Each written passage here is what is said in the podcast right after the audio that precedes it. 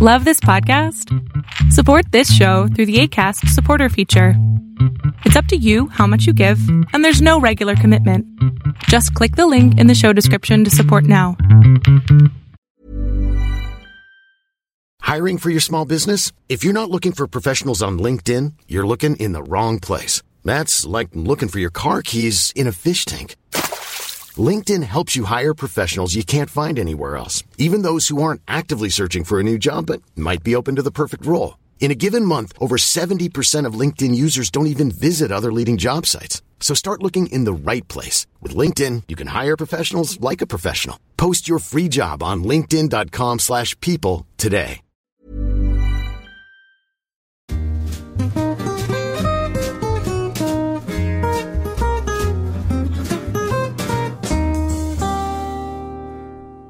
Hey, what's up, friends? My name is Andre, and you're listening to the Tennis and Bagels podcast, a podcast about everything tennis. And this is technically the second episode of uh, season two. We had a little bit of technical problems with the first one, but it's coming out, and um, you're going to listen to it. But, anyways, we're very excited to be here for season two, and we're excited. I'll be a little bit concerned about um, the beginning of the season. Everything is still a little bit up in the air. Uh, and that's uh, pretty much what we're going to be talking about today. A little bit of uh, the current situation in Melbourne and moving on to see um, what do we think about the ATP Cup and, you know, the old debate about whether the ATP Cup is the same thing as the Davis Cup or not, and what's the, its place in the tennis world and things like that. But um, before we begin, uh, let's pass it over to uh, my first co-host that got into the podcast late September, I think, last year. Uh, Vansh, how's it going, man? Yeah, been great, Andre. Uh, looking forward to this discussion about uh, all the chaos going on at the Australian Open uh, and uh, some ATP Cup talk later as well. So Yeah, uh, sure. excited, yeah. Yep. And uh, hey, Owen, how's it going? I'm doing great. Um, really looking forward to the start of the ATP Cup and the Australian Open. Hoping we get there without too many uh, COVID cases and issues. Um, but yeah, really excited to be be here, doing well. Nice. And if you notice something different, a um, little bit of a an improvement is that uh, Owen got a new mic that I recommended him getting, and we're just moving forward in the podcast with a little bit more technical upgrades and things like that, so we can uh, improve your experience in listening to it. So yeah, we are excited to see um, and evolve and get this audio thing as as good as it can get. So um, thanks for. Uh, getting this mic, Owen. So, in case anyone is wondering, it's called the Snowball. Um, it's a very cheap mic. It's, I mean, not in quality, but just in price. It's a very affordable USB mic. If you want to start a podcast, it's a pretty great, great place to start. But enough of my talking.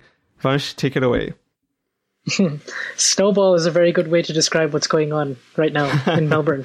Nice segue. So, um, but uh, you know, just just for our listeners who who are, uh, uh, you know, some of you guys uh, are aware of the Australian Open. You know, it's one of the biggest tournaments, one of the four biggest tournaments uh, held every single year on the calendar. But given that we're in a pandemic right now, the situation is wildly, wildly different, and um, you know, quite a lot of chaos, uncertainty. We can been, three of us have been just waking up to, uh, you know, news after news of tennis players uh, you know, being unhappy and Australian media, um, you know, the backlash that comes with posting on social media, the, the issues of the tournament director has to deal with, um, all kinds of business logistical things that uh, have gone a bit, uh, sadly to say it was, some of it was predictable, but a lot of it is unforeseen and, you know, un- unfortunate and whether it be lack of communication or, um, you know, unfairness across the board. Um, you know, there's a lot of things that, uh, let's just say both sides have reason to be upset about. And so I guess we can start by explaining the situation a little bit. So in Melbourne this year, the way it was going to work, obviously we had the U.S. Open played in a bubble where, um, you know, players were in a separate bubble and they were, uh, you know, essentially in their own space and, you know, had, some of them had private housing, but others were just kind of on site and you were hoping that it wouldn't spread to the community. And, uh, you know, there was COVID active COVID cases in the U.S. and uh, and same thing at the French Open, really. So, but this is the first time that players are actually in a bubble where there's uh, where Melbourne is doing such a good job of protecting the virus that there's actually no virus in the community itself. So the players are essentially seen as a threat or to to however you you might want to call it. They're seen as uh, you know maybe a danger to society, which is uh, unfortunately the way it is. But the way uh, Craig Tiley set this whole thing up is that a lot of costs went to the Australian Open, from charter flights to food to travel to things like that. And essentially, players and their teams they were allowed to bring uh, one team team member with them, one to two team members uh, along with them, and they were essentially set up in the stations across the world, um, which is seven cities and 17 charter flights. They came in from LA, Miami, Dubai, Doha, you know, places like Turkey, where the, you know, and where tournaments bef- the previous week were held. And so, you know, we saw a lot of players coming in. Actually, all the players had to come in via these charter flights. There were no commercial flights at all, including the media members and uh, people who are commentators and things like that. And what was expected is that 72 hours before they emerged on those flights, um, they had to return a negative test or show that they don't have any symptoms. Uh, you know, uh, in the case of some players, there were some, uh, there was a there was a case of viral shedding or something, but nonetheless, they were the Victorian government deemed that they were safe to go ahead, and this was all paid for by Tennis Australia, and you know, essentially, these players all came in on planes, and we were all hoping that by the time they'd get to Melbourne, you know, there wouldn't be a positive case or there wouldn't be a positive test result. And unfortunately, that wasn't the case. We learned on the first day or first couple, two, three days for some of the, depending on when these flights arrived, uh, the flights from Doha, Abu Dhabi, these flights, by the way, were 25% capacity. So the risk was, you know, somewhat minimized, uh, by Tiley and his team so that these players were staying in their cohorts on the plane and uh, you know hoping that they don't test positive upon arrival. But of course, we know the way this vir- virus works, and um, it can be transmit transmitted. Uh, you know, it's quite unpredictable the way it can be transmitted, and so we learned that in some cases it wasn't even the players; it was the like for one of the flights, it was the flight attendant who tested positive, uh, or the coach, like the coach of Bianca Andreescu, who also tested uh, positive upon arrival. And so as a result of that, 72 players were forced into into hard quarantine. Now, um, and his team has have worked diligently, extremely hard the past few months before this Australian Open to try to negotiate with the public health officials in Victoria to allow these players five hours a day to train on the court, and that training time is essentially divided into gym time, practice time on the court, and uh, food, and it's essentially super strict. You basically have, you know, uh, a person come in from the Victorian government that escorts these players to these courts, and they're in full PPE gear, you know, from the ventilators to the mask to everything, to like just fully covered because there's they don't want any spread in the community, understandably so. And so this is a this was a, a big advantage that the players really negotiated for to get that practice time in. You know, they've trained it so hard for the last eight to ten weeks over this off season. But what happened is that um, we, we we learned that because of the cases that were on the plane, the whole plane was forced to quarantine for 24, 24 hours a day, 14 days strictly. And so that means that 200 people, 72 players in the competition, which is almost 25% of the, uh, of the total players playing the Australian Open, are forced to stay in their rooms in a confined space for 14, 14 hours a day. I mean, 24 hours a day, 14 days in a row. So you can understand the frustration and the complaints that are being uh, put forth by these players that uh, some of them were not aware of the situation that if somebody on the plane tests positive, the whole plane has to actually go into isolation and not just that one section of them and their cohorts. So I'm curious. I mean, what did you guys make of this whole debacle? Um, so I think um, we are seeing a lot of the issues of holding a massive athletic event or event in general during a pandemic. Because, as you said, Font, Australia is doing a great job handling the pandemic. I checked the numbers, and I think yesterday or today they had just five new cases of COVID in the entire country. And and while that's great, it also means there's very very little margin for error with this. If the Australian Open were to cause an outbreak, it could be really catastrophic. Um, and would really be a waste of the hard work that a lot of the people in Australia have put in to contain this pandemic. So it's so these measures taken by Tennis Australia, I think, are incredibly important. You mentioned the uh, the close contact situation on the plane. They were full to just 25% capacity. And I think a couple players mentioned that they weren't aware that the whole plane would have to quarantine. They were told that the only close contacts would be their cohort. But we also saw a couple photos of um, players mingling on the plane, or um, one player in particular unmasked. And obviously, the close contact situation only applies if you stay close to a certain group of people. Um, and so it sounds, but regardless, it sounds like there was some miscommunication from Tennis Australia there. And so I think while it should have been expected that there was a chance that players would have to hard quarantine. You have to feel for the players who are in hard quarantine regardless because they're not going to be able to train. By the time they get out, it's just going to be a couple days before the ATP Cup, I think. Players have mentioned risk of injury if they have that little time to practice, um, risk of not having match fitness. So while I don't really think either side has mishandled things, we're in a difficult situation regardless because that's just the nature of holding an event in a pandemic. I think, unfortunately. Yeah, I think um, the more we try to talk about it, the less I think it's possible to find a culprit or uh, a wrong side or, or, a right side in, in this. It just feels like everyone kind of just kind of went with the flow and never really knew what was happening. And that was definitely not our what we would expect to for it to happen during the time of a pandemic and things like that, especially in Australia where where things are so much more strict. I don't know if I if I were um, maybe a player or a person that you know had to be there, I feel like I would be really concerned just to um, am I going to be able to do things and things like that? I would probably have thought of it twice because it's so strict in there. Like um, even Australians themselves are not being able to come back home. Um, granted, uh, a few of them uh, kind of took a little bit of, uh, of time to, to get there, but like it's it's it's where they live. It's where the nationality lies on. It's not a tennis player where they get like a um, like a special visa, I think, for travel in that in that regard. But um, it's it definitely feels like things. It it it, mis- it was a miscommunication from everyone else. Like uh, maybe maybe Tennis Australia wasn't um fully able to make sure that everybody knew what was going on by the time that they boarded on the plane. Um, in the fact that, in, in the sense that uh, apparently there was a call and that players should have been able to attend. We've got like mixed information from different players saying that some some of them said that they knew about it. Some of them said that they were expecting that this could happen. Some of them said it's like, hey, listen, I thought I was gonna have my have my five hours now.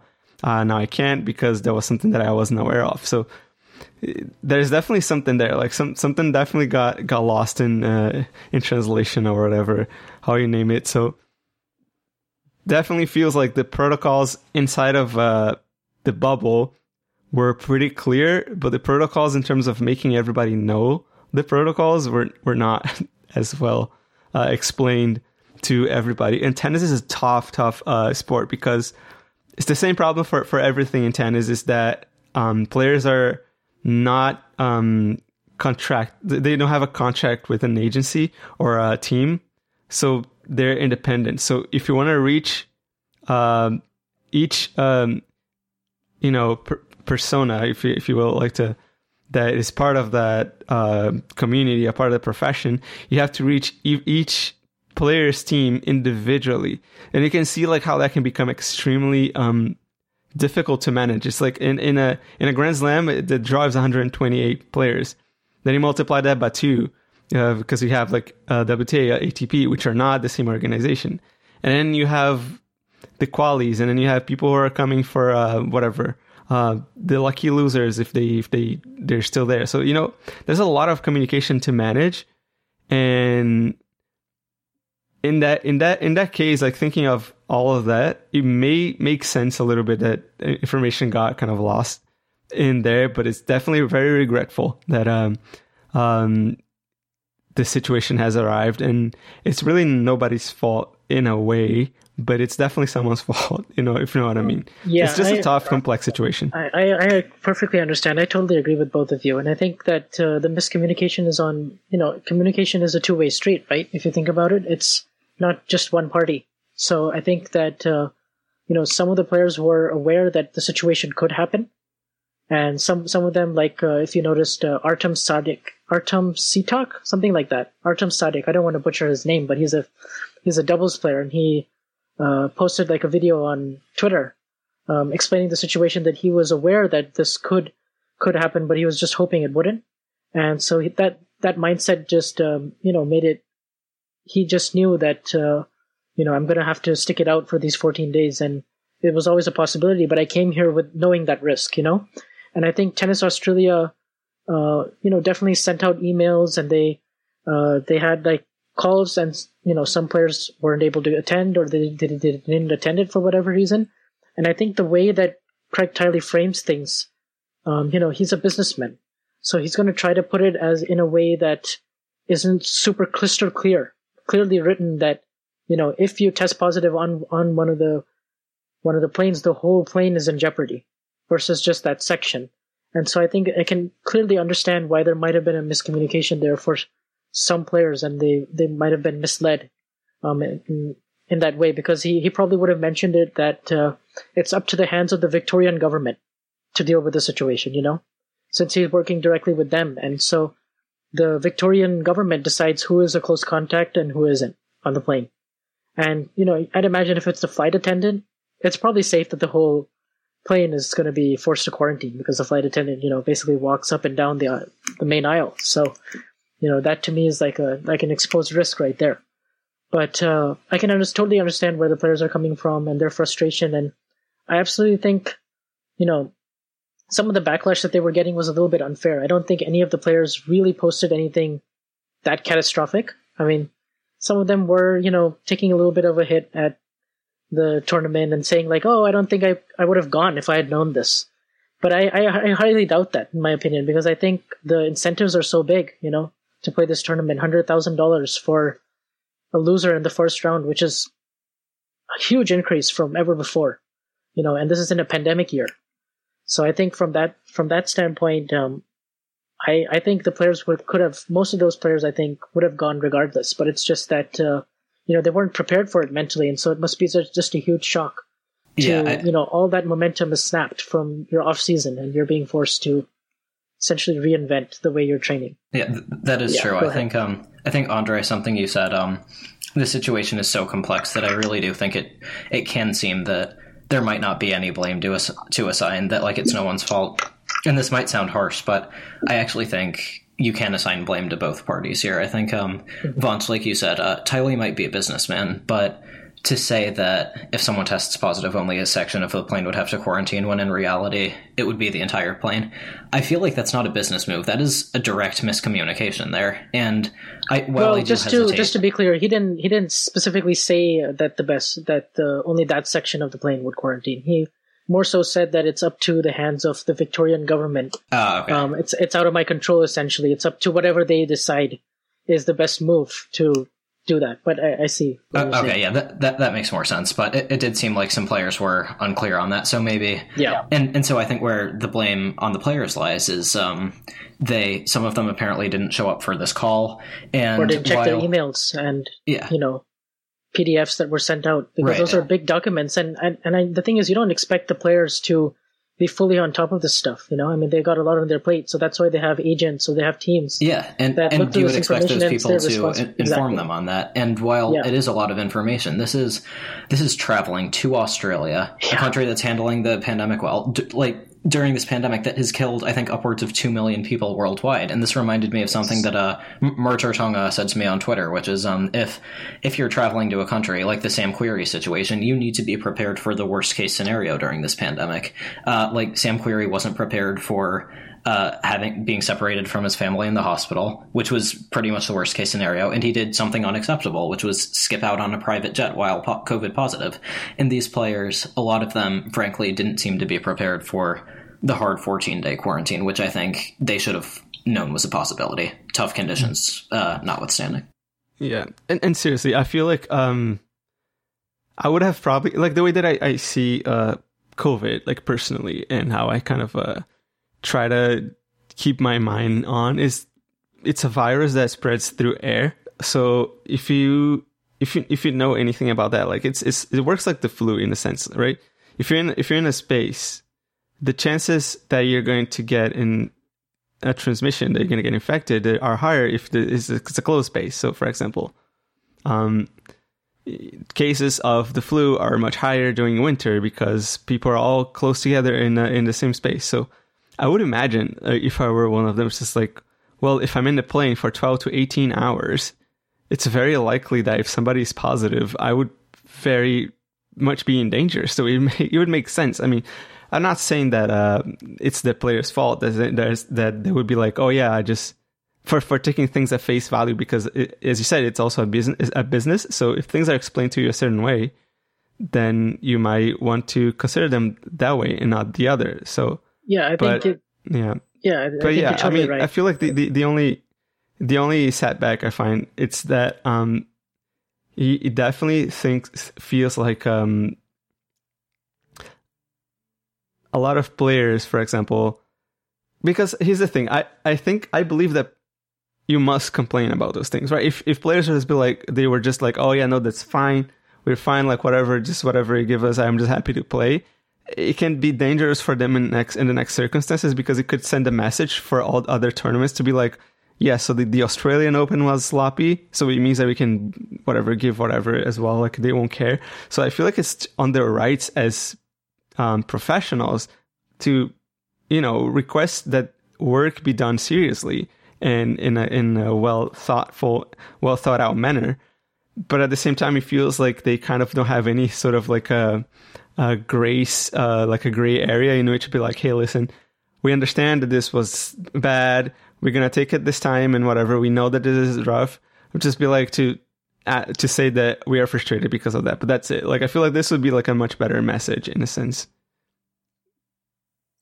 Yeah, so I completely understand where both of you guys are coming from. I think back to Owen's point that as a player and as a uh, a member of one of these teams of these players, you need to be completely aware of the situation in that country that you're going to and think of all the worst possible outcomes that could happen and be mentally ready for them, you know? And so I think uh, you know this is a this is a lesson learned, you know, in these crazy unprecedented times. And I think you can't fault or you can't fault either of the parties here. But I do also think, um, for instance, a situation that I was, it's a little bit like this happens before. This is not the first time this has happened in tennis. You know, it's a little bit like when uh, Maria Sharapova was caught doping for meldonium, and uh, you know it was a it was a drug on that list for legally for the last fifteen years. But then on January first of that year, it was removed from that list, and she claimed that she hadn't seen the emails or read the uh, or she or her team had not realized that it was uh, on the banned list, and so as a result of that, um, you know, a lot of uh, players from Russia, including her, tested positive for it. But so it's it's one of it's one of those cases like that where you know communication uh, is so tough across the board.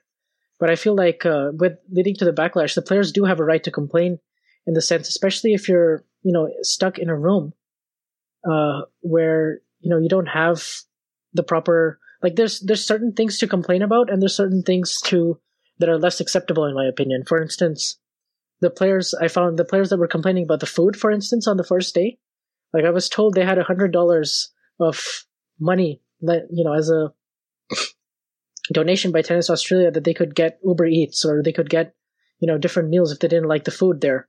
And so i think uh, you know just the tone and the way it came across maybe uh, and not expecting the way that Australians would, you know, backlash on it and you know say that you know shut up guys. Like you know you're getting paid a hundred thousand dollars and I haven't seen my family in whatever so and so months and you know I mean you kind of understand where they're coming from too as well. Like they have zero cases and they've doing a great job containing the virus and then you kind of but then you feel like it's a little bit unjustified a bit harsh for them to lash out like that. They don't know what it's like for a tennis player as well you know? Who's so used to a certain regimented routine of uh, you know training and practicing and you know they couldn't have predicted this. They they th- this is not their intention. But at the same time the players that's why I give them kind of an incentive to complain. And I think once they realized after after the first couple of days of like complaining that we're receiving this backlash they all stopped. You noticed uh, uh, if you noticed uh, what's her name? Cornet she put up an apology letter two days later saying that uh, you know I'm really sorry. I, I didn't know it was going to come across like this. Um, I'm very grateful, and I've heard many players also say that they're extremely grateful. It's unfortunately the f- the few five or six that you know tweet on Twitter and then the whole tennis ecosystem is basically perceived in that light that they're spoiled and entitled. When I don't think that's actually representative of the whole population. You know, there's 350 tennis players there. If five or six decide to put up a tweet, you know, I mean, what are you going to, you know, say that all tennis players are entitled? I mean, I don't think that's how it is, right? And so, you know, you see situations like that, or some, some situations were completely deserving of complaining. Like if Yulia Putintseva has mice in her room, I mean, that's unsanitary. That's unhealthy at that point. How are you going to sleep? How are you going to, you know, how are you going to eat in the room? How are you going to do those, those kind of basic, basic things even to survive for those 14 days? You can't, you know, some players have it easier than others. Some players can maybe have a bigger space or they don't have a, you know, their room is conducive to some training that they can do. Some, some can't even open their window. So it's, it's very different across the board. I feel like. Yeah, I think I think you both touched on some great points there. I think on the one hand, you have these players who are in a 14 day hard quarantine. Many of them didn't expect it. And you do have uh, Putintseva has mice in her room. That is totally complaint, complaining worthy conditions. But then on the other side of things, you have the Australian citizens, who many of whom have been through this, some of whom are stuck outside the country, can't see their families. And so I think when they see these, and uh, and I think it should also be mentioned that some of these players coming in have caught COVID in the past some of whom didn't follow guidelines, uh, have been pictured not following guidelines. So I think these many of these Australians who were already kind of struggling with the concept of maybe letting in a dog who wasn't completely house trained, uh, in the case of these players with following COVID guidelines, are now seeing these players complain about their hundred dollars for Uber Eats and everything. And yeah. and so I think like that could be a total slap in the face for them. And so I totally understand their backlash as well. But Andre, yes. I also think you made a great point about players having the right to complain so that majors in the future that are played under these conditions won't played under these conditions won't like toss them around basically and throw them to the wolves. So again, I think there's there's merit on both sides. I think in an ideal world, players would kind of accept the conditions that they were under, but I unfortunately don't really think that's realistic. Hmm. Yeah, like th- there's one uh, one thing about um in that in that was actually saying that stuck to me is the fact that like the a lot of those players are just like posting stuff on like Instagram and things like that, right? Uh, or Twitter. Yeah. For those who are more active there, but like here's the here's the, here's the problem about it, right? You're in the middle of a thing that is causing pain to a lot of to a lot of people, even if it's not necessarily like disease related.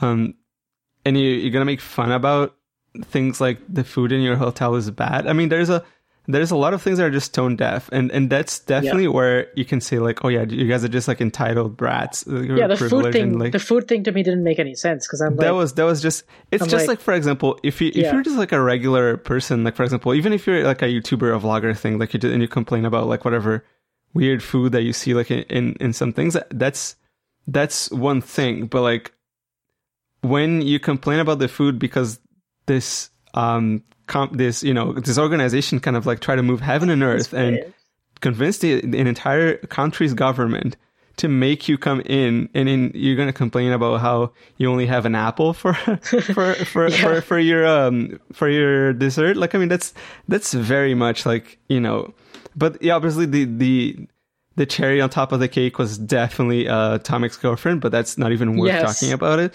That's just absurd, absurdly ridiculous. Honestly, that's it doesn't even deserve a space, I guess, like for for speaking. Uh, but I feel like the uh, when it when it comes to complain, you must complain to the right um, parties, right? You, you, cannot complain to your followers on social media. What are we going to do? Like, I mean, even if we're on Australia, we have even less power to talk to talk anything through. Um, you know, let alone like have you, you know, it's going to be like just like flood tweet um, Craig Tiley and be like, "Hey, give those players better food; they deserve it." Like that's not gonna cut it, right? You you must complain to the right people, and that's that's the the problem that I think they're yeah. they just got they just got stuck in the social media game. I don't know if it's just because lots of them are just young, um, Gen Zers. Not not anything against you guys, but like, um, yeah, in you know just follow the proper procedures. You're a professional. You're be serious about it. You know, if there's something that you don't like that is about your job, don't complain it on social media. Yeah, lots I, of regular people would actually lose their jobs if it did it. I, you know, I, I, find that yeah, I mean, in social media, you, you tend to also elicit a lot of uh, how do you say social media is one of those where you get responses from both sides. It really values the extremes. You know what I mean? Like it favors the people who have extreme opinions.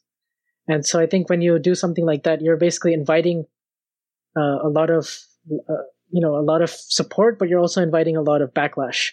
And ultimately, the backlash just supersedes the support. And I think that's what happens um, in situations like this. And I, I totally agree with you. I mean, why put it on social media? You know, if you're, you know, something like that, you know, why not just go to Tiley directly? I think that's what Tiley was also mentioning in one of the calls later when he found out about uh, all these complaints is like, why not just come to me? Don't go to social media. Cause now you're ruining my reputation as well.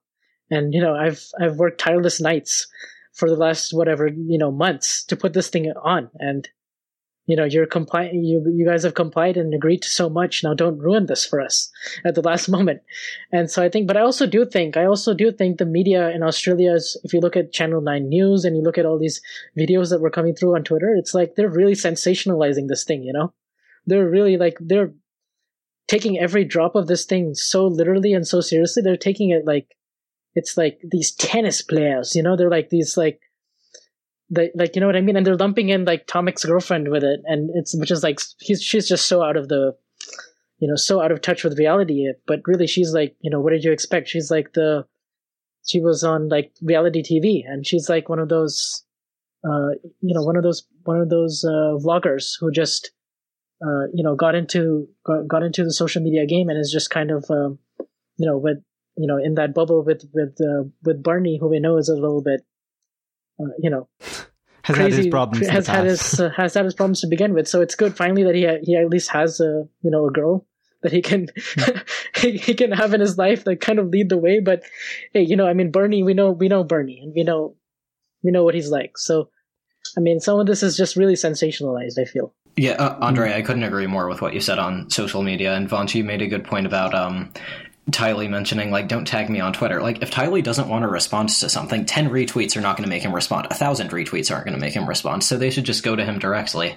And yeah, like I think, and like Andre, like you said, we are tennis fans. We don't work for Tennis Australia, so all, all we can do is uh, basically help give it more exposure and blow it out of proportion. I think like they should not be going to their I don't know, 50,000 fans who live like scattered across the world. Um, we can't do anything about it. All we're going to do is create negative press for everyone involved. So I think they should just go to Tiley or Tennis Australia directly and say, like, hey, I think we could do with a bit better treatment here, or like it would be nice to um, like have more training. Even if these requests aren't realistic, the the place for them is not Twitter.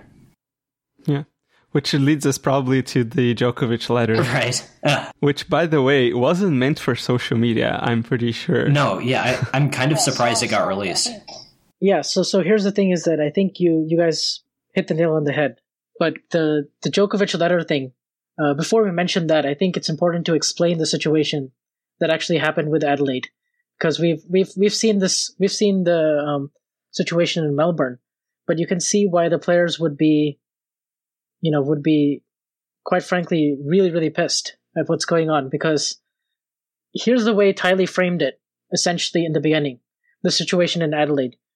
1,250 players or 1,250 people were allowed on the Melbourne site in these hotels, the Grand Hyatt and a couple other hotels where they were being forced to stay. The maximum limit that the government could allow was 1,200.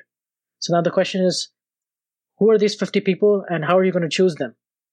And so uh, and the government in Australia they were working together and they came up with the conclusion that let's go to Southern Australia, um, and let's see if we can have some players quarantined there. And at first the quarant- at first the Southern government of Australia it's a different state. I'm forgetting the name now of the state, but yeah, it's just called South Australia, I think, where Adelaide is.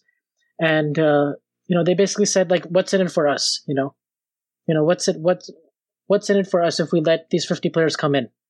And the way I the way I understood it, was kind of a negotiation. They said that uh, well, we have this big tennis center that we're opening up in Adelaide, uh, where we want where we're looking to make some money, and you know, it'll some of that money will go towards Tennis Australia, and it will help offset the loss that you're having from the Australian Open, as well as Adelaide can help promote this great great great game of tennis, and we can have some funding, and we can have hold more tournaments in the future. So, you know, why don't you bring your top stars which being the top three players on the men's and women's side, or essentially the biggest stars in the game. I think top three rankings is what he said, but really we know it's the biggest stars in the games.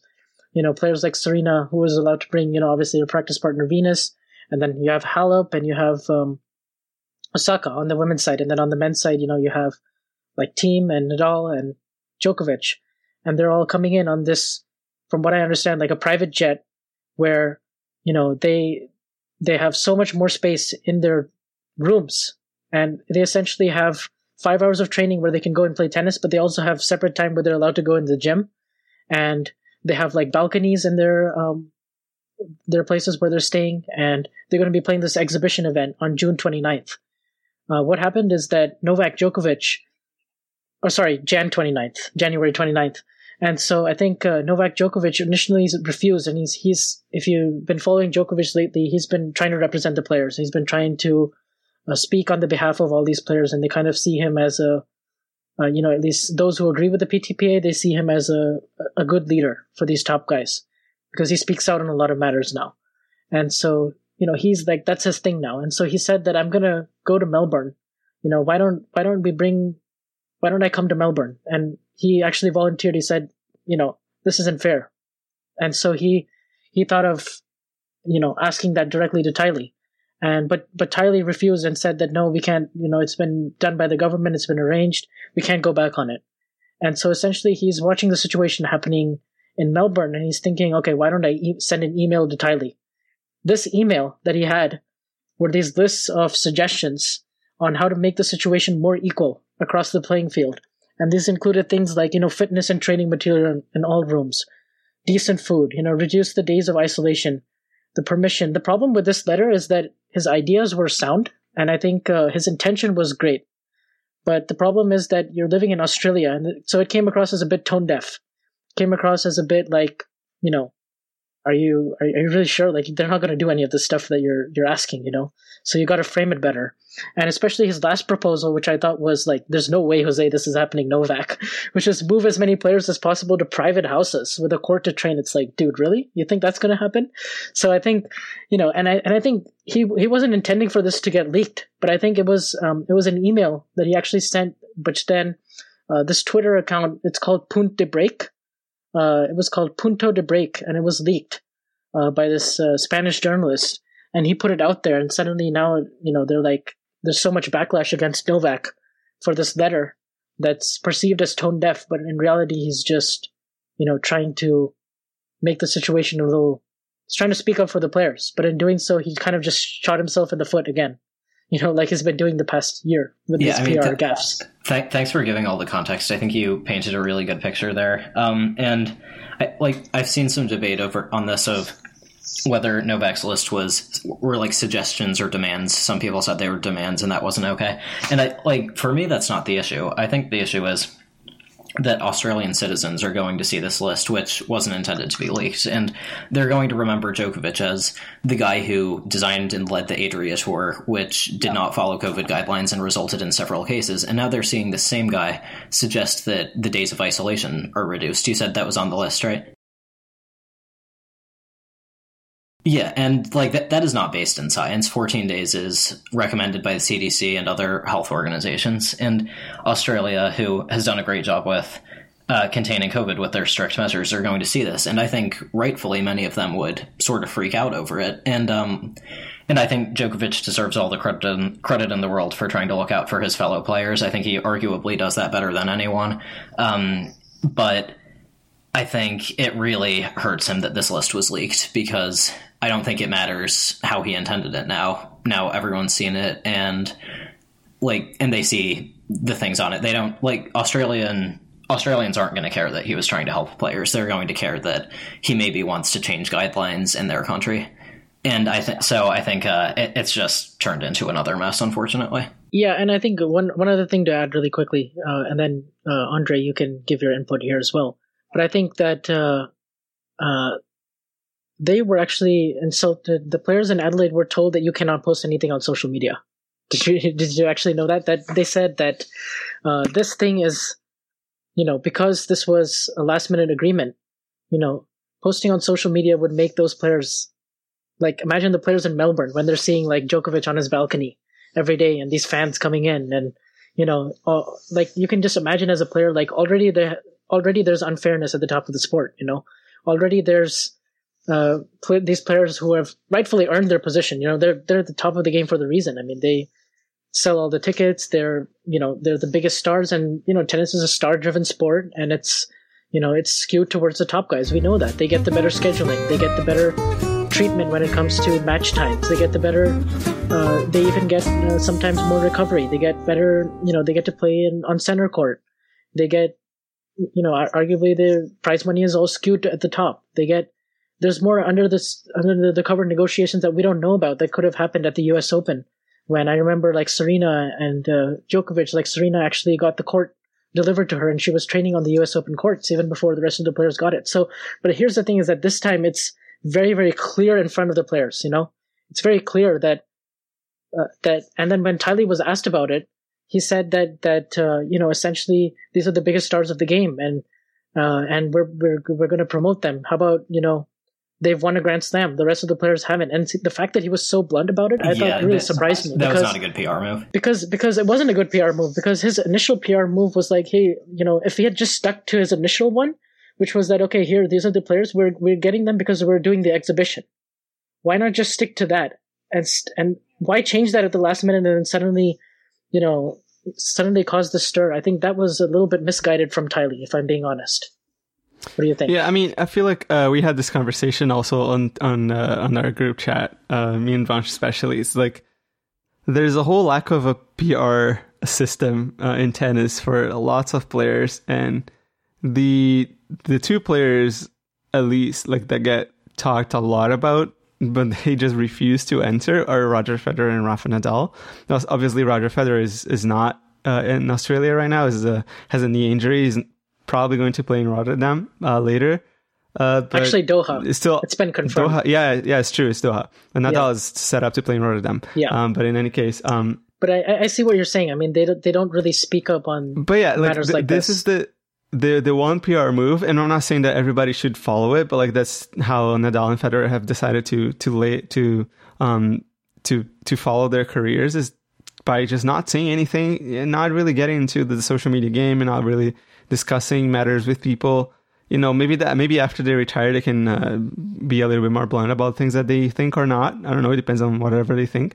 But in the case of like a, a Djokovic and things like that, Djokovic, he's not just going to shut up. Like, I mean, and even if he does, it's probably going to be even worse for him. He's, he would have, uh, he'd be probably accused of hiding or something like that. Or, um, so I feel like there's a lot of, um, there's a lot of crisis and for sure. Like in, uh, at first it's a lot of things that aren't getting out of control and really fast. And there's a lot of uh, pr moves that are just bad. And uh, there's also the problem with the the fairness in tennis which is kind of like it's probably the most pronounced right now uh, than it has ever been. Not really just because of the prize money but because of just um, luxuries that they they get as uh, as the top players, and it just it just seems that they cannot converse in a way that um, makes everybody look like they're just trying to get a better deal for the players and for the tournaments. It's not like it's it's just like they're everything that they do is coming across as if they are just entitled.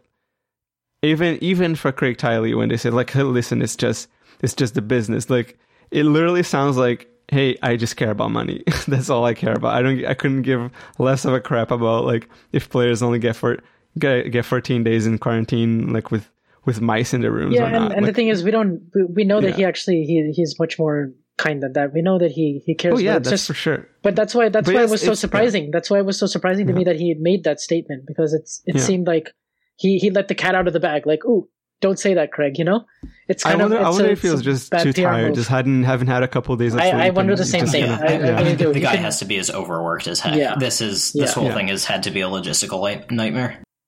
Oh yeah, absolutely. It, it already is without the pandemic. Imagine yeah, that. exactly. yeah, so I'll cut him a little bit of slack for that, and I think, uh, you know, and, and I think, uh, yeah, I think we I think we covered everything from from Adelaide and the situation in Melbourne. A couple yeah. of bad news for a couple of players is Andy Murray will not be in Australia because he tested yeah. positive. Uh, so And he, I think that the main reason hope- that he couldn't go to Australia was because he couldn't find a way to get to Australia. yeah, Right. yeah, yeah, because he contracted COVID in London, and then he was Yeah, so he unfortunately couldn't he couldn't hop on the, it. the charter flight. Yeah, I saw on Twitter he was out getting coffee, so he must have been cleared to go out. But so it definitely stands up that the issue wasn't COVID, but finding a way to Australia. Yeah, for sure. Mhm. And then, um, yeah, same thing with um, Paula Badosa. I think that really h- highlighted to me that, uh, you know, I mean, she tested negative in Abu Dhabi and on the plane and upon arrival, but then seven days in quarantine because they're testing these players every single day. She suddenly tests positive. Yeah, and and that's why the quarantine is 14 days. You just don't know. I mean, like, she didn't even get out of her room and she tested positive. So Yeah. it's Who knows what may have happened? You know? That's the thing about this virus is you just don't know. Yeah, and, and it stresses why mm-hmm. the 14 day quarantine is so important because if she didn't leave her room, it means she picked it up before. But as we know with the virus, it multiplies, and there there's a period where you can have it, but it's not in it's not present in a large enough quantity to be detected by a test, and that's why you need to mm-hmm. take tests over and over and over a longer period of time. So it's good that the quarantine caught it. Um, but yeah, that that must have been tough for her because I'm sure she didn't expect it. No doubt But about think- that. But here, here's the mm-hmm. other thing also is that you think these players in quarantine right now. I mean, obviously, I think physically they're as fit as they're they're pretty fit. They had three weeks of you know timing. There's certain things you can do in your room. You can stretch. You can do some workouts. You saw what Swiatek was doing with the you know little things on the on the ground, and some players hitting against the wall, like Bencic was hitting against the glass, and you know players hitting against the mattress. You had like some really cool social media like Cuevas, you know, Surfing surfing, on the all over the bed. Yeah. And so, so stuff like that. So we, we get to see this new creative side of players where they really have to invent. And I think coming back from this quarantine, you could either go two ways. I think they could come out of this thinking, you know what, let's make the best of the situation. Yes, there's ATP Cup. Yes, there's all these events, but Australia is the main thing, right? And Australia is going to start, you know, seven to nine days from now. And so we still have seven to nine days. I can choose to play these events, not play these events. There's not much pressure on me either way, you know? Even if I lose in the first round, I'm making a lot of money. And uh, essentially, uh, and essentially, if I get out of this quarantine, you know, I'm, I'm not. I don't want to say scot free, but it's much more lax after that. Like they're, they're basically living normal 2019 life right now in Australia. Imagine going to imagine going from this hard strict thing to suddenly going to be able to sit in restaurants without a mask. Like it's it's going to be a total 360 degree shift. And so I think uh, I think the players have that. Per, some players right now, if you look at the way their their outlook on social media has changed, they have a more positive perspective, and you're starting to see Yeah. that they they realize that hang on, this might not be so bad after all. I, the the pressure is not on me when I come out of this this uh, this situation, and I can I can use that to my advantage, and I can actually perform well because uh, there's not going to be as much te- not going to be as much uh, press expectation. Mhm. And so I think it could it could actually be a positive for these players and for other Yeah. players who, who need the rhythm and who need the the reps. It must be it, must be really hard, but at least you're not straight going into a major. Yeah, I think that my main takeaway, not necessarily takeaway, but like a my main wish, I guess, for especially Australian Open and the whole uh, series of events happening down under, are is the fact that I think where I I would hope that um, while all the, the PR and learning how to behave on social media, it's more of a long term learning curve rather than just kind of like a, a, a momentum shift. It's it's but I do hope that like all those players they they come out healthy and not just COVID, but like uh, avoid injuries and things like that. I just I do hope that they are able to compete um, in a way that they don't feel like they're they're going to destroy their knees or their wrists because of that. Because I don't I above all I feel like I don't want them to jeopardize their the rest of their the season. And there's going to be tons of tournaments where they for sure are going to be able to play with a little bit less um, restrictions. Um, so yeah, I guess that's probably my own that's my own conclusion to this. Yeah, yeah. Well, well said, Andre. Um, yeah, Hmm. and I, you know, some because mental health is equally as important as physical, and uh, sure. you know, not just COVID. I think you hit on you hit that very well. I think it's not just only COVID symptoms. So I think, uh, you know, I mean, we touched on everything here, but what did come out yesterday was the ATP Cup draw, and we saw we saw a more how do you say a more condensed version of the field that we saw last year. Uh, but this year we have four groups and three countries in every group. And, uh, you know, Group A plays Group D in the semifinals and Group B plays Group C. And I think, uh, this draw is quite quite something. We could see a lot of top ten matchups uh, on the men's side at least the first week, right, right, out, right off the bang. And I think uh, a lot of these players were in Adelaide because they're the top players. Um, some of them, a lot of these players, looks like in the draw will have had their five hours of practice. Um, looks like Kei Nishikori. I feel bad for him. He's on Japan in Group D, and he's uh, stuck in that 14 day quarantine, and he's been so injury prone as of late the yeah, last couple of sure. seasons, and he's just uh, not sure how he's going to come out of that at all. In a tough spot there, but um, you know, at least he gets some higher level of competition right away. But I don't know. I mean, what was your impression looking at this draw? Do you think? How do you feel about these players playing these matches five days in a row? And how do you feel about the ATP Cup? Uh, I guess just just in generally, what's your what's your viewpoint on it? I mean, I, I love uh, group things. I feel like, uh, especially growing up in South America, I think soccer is in my in my in my blood. So I like to see those things where um, there's like a country matchup and you have to to get points to go through. And I think this is always awesome to see. Um, uh, and like the, the World Tour Finals, all the, the crazy calculations of the, the possibilities of going through are always really fun to see. Uh, yeah. But I the ATP Cup grows on me uh, when they're playing because it's fun. But then you look at it, it's like, mm, so what did they achieve again? It's kind of it's it's a. Uh, and what about the Davis Cup? It's that's the only thing because the, the, that wouldn't be such a problem if the Davis Cup weren't wasn't the exact same thing. You know what I mean? Is it doesn't even make sense in terms of uh, would say for example that the Davis Cup uh, awards twice as many points in the world rankings. I don't even know if such a thing really exists. But and then the ATP is like a smaller tournament, for example, or if something was a mixed a mixed doubles, there's there's just something that needs to be made a distinction about it, you know. Yeah, um, I feel I feel the same way. Honestly, there's yeah. two team events that are so jam packed close to each other. I don't know if yeah. you heard the news, but Davis Cup will be going ahead again uh, this yeah. this year, and it's it's not the Davis Cup that a lot of us are used to seeing. Of course, we had that one season of it in 2019, where they all play the finals in Madrid, and it's the same kind of format of like one week. But it was, you know, in my opinion, it was at the very end of the year when players are so tired, and you know, ten days of like there were more countries than than the ATP Cup. There's no points at stake, but it counts in terms of like matches won on the season and your win loss record, I guess. Mm-hmm. So it, it does count as official ATP matches, but something about it is just, it, and it's privately owned by this company called Kosmos and so there's a there's a whole other negotiations that went into that. I think Piqué who's a soccer player, he actually owns part of that event and was in charge of the negotiation uh, of um, having that under his name. Basically, it's called the Piqué Cup, and it's held in held in late November, and it's just so close together with the ATP Cup, which is like a month after, and you just feel like, uh, you know, why not just combine the two? Why not these organizations like work together and just have one big team event? that has everything in it. But here's the problem with the ATP Cup for me is that it's a little bit unfair across the board again. Because you look at the rankings and you look at the way they're awarding these points. If you look at last year, um, I mean, the points that you're getting are based on the ranking of the player that you beat. It's not a points per round system like they have in these other tournaments. So it basically awards the players who are high ranked and it, it does nothing for the players. And it, it like for countries like Greece, where you basically have Tsitsipas, and then you have Tsitsipas's cousin who's like 500 in the world. Sorry, whoever you are, you know, I'm sure you're good. But, and then same thing with the countries like Bulgaria, and then you have stacked teams like Serbia and France, whose top players are like in the top 20, and you have like Russia, who's like Rublev, who's like number eight, and Medvedev is like four in the world. Like, you know, so, so it's like, what are we doing here? We're going to have one play, you're going to have like Tsitsipas's cousin play against like Medvedev and like uh, or like yeah. Rublev and one person play against him and it's like it's not fair even though they both won one match.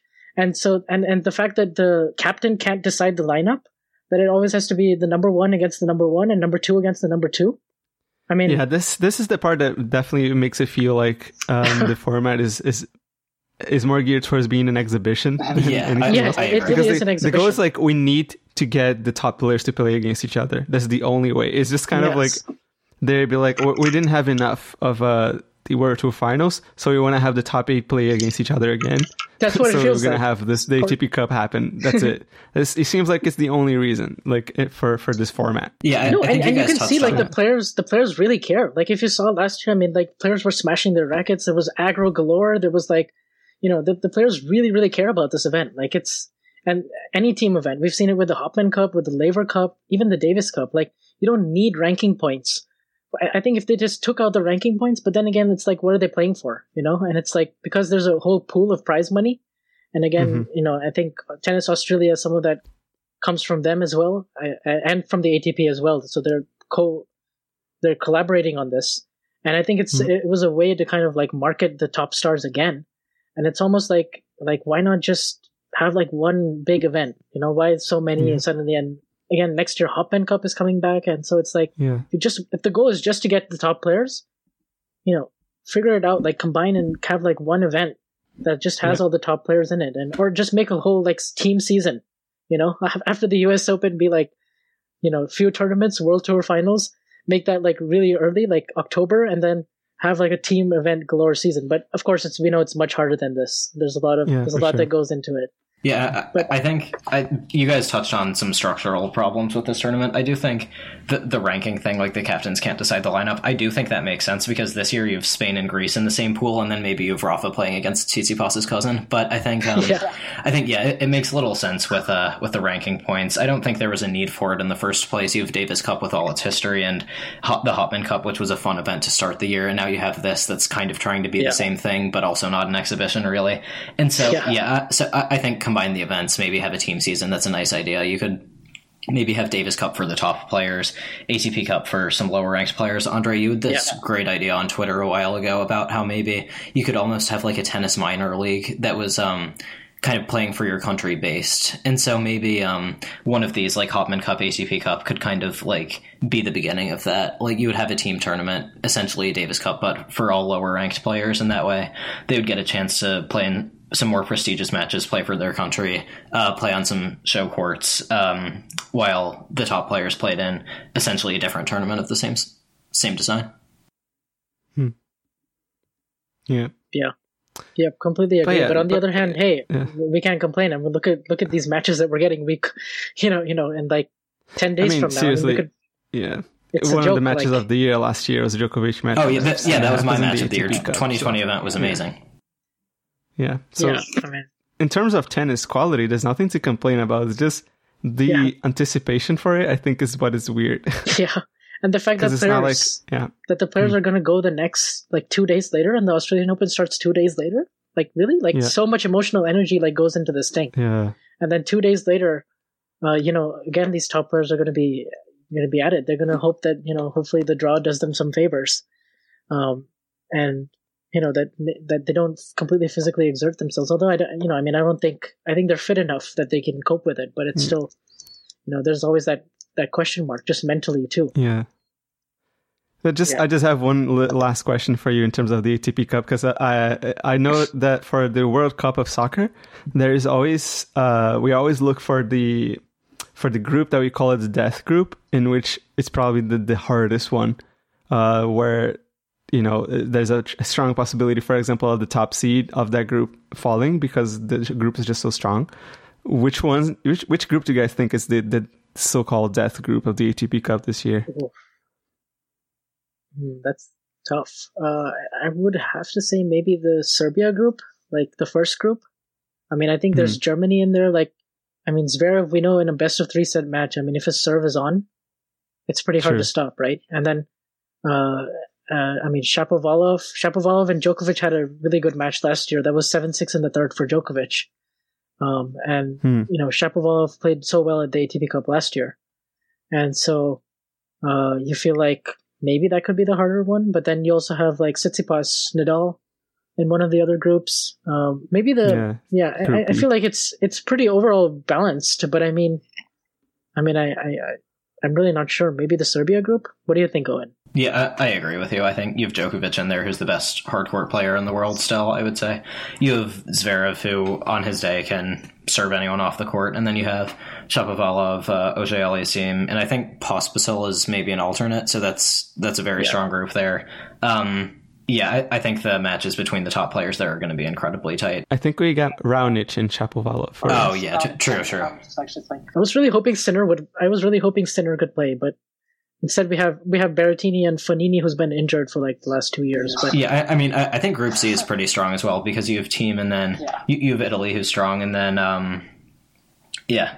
And then um, I think, and then Group D, you have Russia with Rublev and uh, and Medvedev. I think they'll win that group. That's probably the least balanced one. But um, I I think in Group B, you've you've Spain, great team. Greece is they have Tsitsipas, but they're one of the least deep teams in the tournament. So yeah, I would go with Group A as the death group. You're not going to Yeah. be watching Bautista Agut against Tsitsipas' cousin. sure, uh, sure to be the match of the tournament. It's going to be the match of the year, man. I, gotta I do you. think that for uh, I do think that um, Group B can have very long matches because we got um, Spanish players were notorious from just like rallying from the baseline, and then we have de Minaur and Millman in in Australia. Uh, so uh, this dude, could be- imagine Millman, Bautista, Agut. That that's got three hours out written all over it. Man, it's, it's, it's like 30 rallies from beginning to end. It's like the shortest rally is going to have 20. Right. Yeah, I was joking on Twitter actually. RBA and Medvedev are practice partners for two weeks at the Australian Open. Can you imagine those backhand cross court rallies? never miss.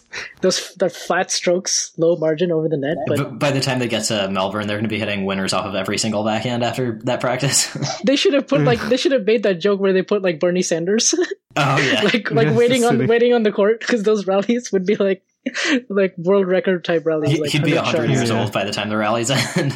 And then and then in week two they could like combine with two other players, be, be like Gilles Simon and Gael Monfils, oh, and have like Oh, the boy. longest ever rally ever recorded in Guinness Book I, of World I don't remember how long it was. Uh, 73 was shots, I think. 71 shots. oh, it's something like that. Yeah. yeah, just Crazy. crazy. It was a really stuff. boring rally too. I'm not, I'm not sure if you guys It was. watched it. No, I don't think I made it, It was through it. really, it was a really bad rally. Yeah, for sure. Do you guys want to hear the trivia question for you all today? yeah, now we, we got we got a little bit of a, a new thing for you. We're gonna have Vansh, who's a, a the trivia guy uh, of the group. he loves stats. Follow him on Twitter. You're gonna see a lot of stats, and I'm always fascinated by how many stats he Yeah. he posts and parallels and things like that. And he's gonna be dropping a couple trivia questions for us by the end of uh, the episodes. So this is the first time that we're trying this out. So what do you got for us? So Vansh? this is kind of a two-parter, but I guess I'll start with this one. You know, who was the last Australian man to win the Australian Open? Because we, Hewitt was the last Australian man to choke. yeah. He, he, he had Open, a set okay. up in the final 2005. yeah, he was close. I mean, he got there in the final, but Yeah. lost to Safin in 2005. Someone definitely did it after Laver, right? They would have had to. Where's Thomas Bjorkman from? I want to say He Norway, Is, he's Swedish. He's Swedish. Swedish. Yeah, Yeah, he. Uh, yeah. Jonas Bjorkman. I think that's the name of. Ah, yeah. I don't remember. There's a Bjorkman that won. No, yeah, I don't even know. it was a. It was yeah. Some somewhere in the 2000, it was a. It was a 2003 or Johansson. two. It was Thomas Johansson. Johansson. Yeah, Yeah. I think uh, he he won it that year. He beat Safin in the final. It was crazy. Like I don't. Hmm. Wait, is Johansson Australian? No, Oh, okay. Johansson is Yeah. also Swedish. Okay. So Yeah. yeah, I knew it was a Swedish guy, like uh, or like a, a guy from the. Yeah, Man, um, Th- This is tough. It, Was it was it in definitely pre 1990, right? Because that decade was like Sampras and Agassi and Courier winning it. it was it was pre nineteen nineties. I'll give you that. I think it was in the 70s, somewhere in the 70s. I think right, 79. I would guess. yeah, your your your your your years are close, but Yeah. you know, it's somewhere there. Man, I don't even. I don't think I even know that many Australian players. Margaret Court. No, they used to men, right? Yes, yes, and it was actually two Australians in the final. But I'll tell you the guy Two who won it. Australians. Oh, Should I- Thomas Woodford, Woodbridge. No, one I of mean them. the Woodies. The Woodies played doubles, but uh, it was Yeah, I know. actually it was actually Mark Edmondson back in 1976, 76. Mark Edmondson. and he beat John Newcombe in the final. Okay. And it was a- I've heard of he Newcombe, was- but not uh, Edmondson. It's yeah, it's really tough because those guys are like the 60s, 70s legends, and I'm Yeah. not extremely familiar with those. I mean, this guy when he came to the Australian Open, he was not a legend. He was 212 in the world. oh, wow. He's the lowest ranked player ever to win a Grand Slam tournament since the Mhm. rankings were introduced. But so I mentioned that was a two-parter. That was actually also there's three men in the Open era whose first ATP title was a Grand Slam. Mark oh, I, Mark I saw, Edmondson. I saw that. Mark Edmondson is one of them. So that was his first ever ATP title, and it was an Australian Open. Yeah, Since I then, know. no- I know the second one was Gustavo Kuerten, 1997, Roland Garros. Yep, you missed one just before that, though. Yeah, Or, uh, as in as in the second, not chronologically. yes. Um, yeah, He was also the youngest player to ever to win a Grand Slam, by the way. Was it Guga? No. Oh, is it uh, Was it the youngest Wilander? man? Was it Roland uh, Garros. Chang? No, I think Owen, you you said it just before. Okay, uh, M- Mats Wilander. Uh, I think Yes. he won Roland Garros at 17. I can't Oh, remember yeah, the yes. year. He won Roland Garros at 17 in 1982, and that was his first Yeah. first ATP title, which was also a Grand Slam. Yeah. W- was And he younger than was Michael uh, Chang Chang, when when he he won? won it? Because he was 17 as well. Yeah. Yeah, Mike, Yeah. Michael Chang was also 17, but he's the second uh, second youngest. Okay. My God. Imagine winning a major at 17 years old. Dang, I keep I keep I keep thinking of that. Like for example, when Martina Hingis won at sixteen, it's, It's- and it's it's just number one. I didn't even get It's- my license until I was 18. So When I, when I was winning Slam. sixteen, I have I had no idea what I was going to do with my life. Yeah. Until I was already like I'm. You imagine you hanging out with your with your, your guys like at uh, in high school and, and be like, hey, what you do? For, I'm yeah, I'm the number one tennis player in the world. It's not in not even in school. Uh, well, when I was 16, I think I'd been playing tennis for three years and I still couldn't hit a forehand. So, like, winning a major at 16, oh my gosh.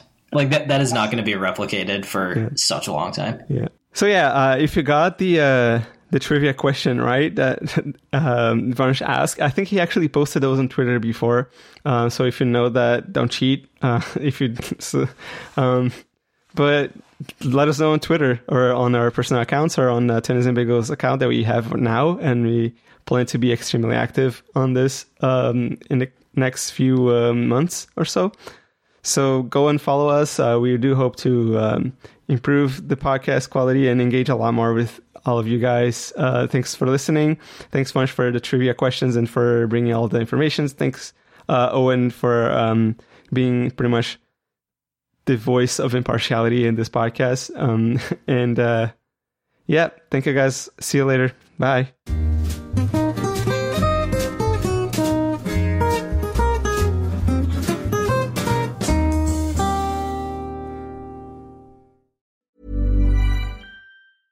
Mom deserves the best, and there's no better place to shop for Mother's Day than Whole Foods Market. They're your destination for unbeatable savings, from premium gifts to show-stopping flowers and irresistible desserts. Start by saving 33% with Prime on all body care and candles. Then get a 15-stem bunch of tulips for just $9.99 each with Prime. Round out Mom's menu with festive rosé, irresistible berry chantilly cake, and more special treats. Come celebrate Mother's Day at Whole Foods Market.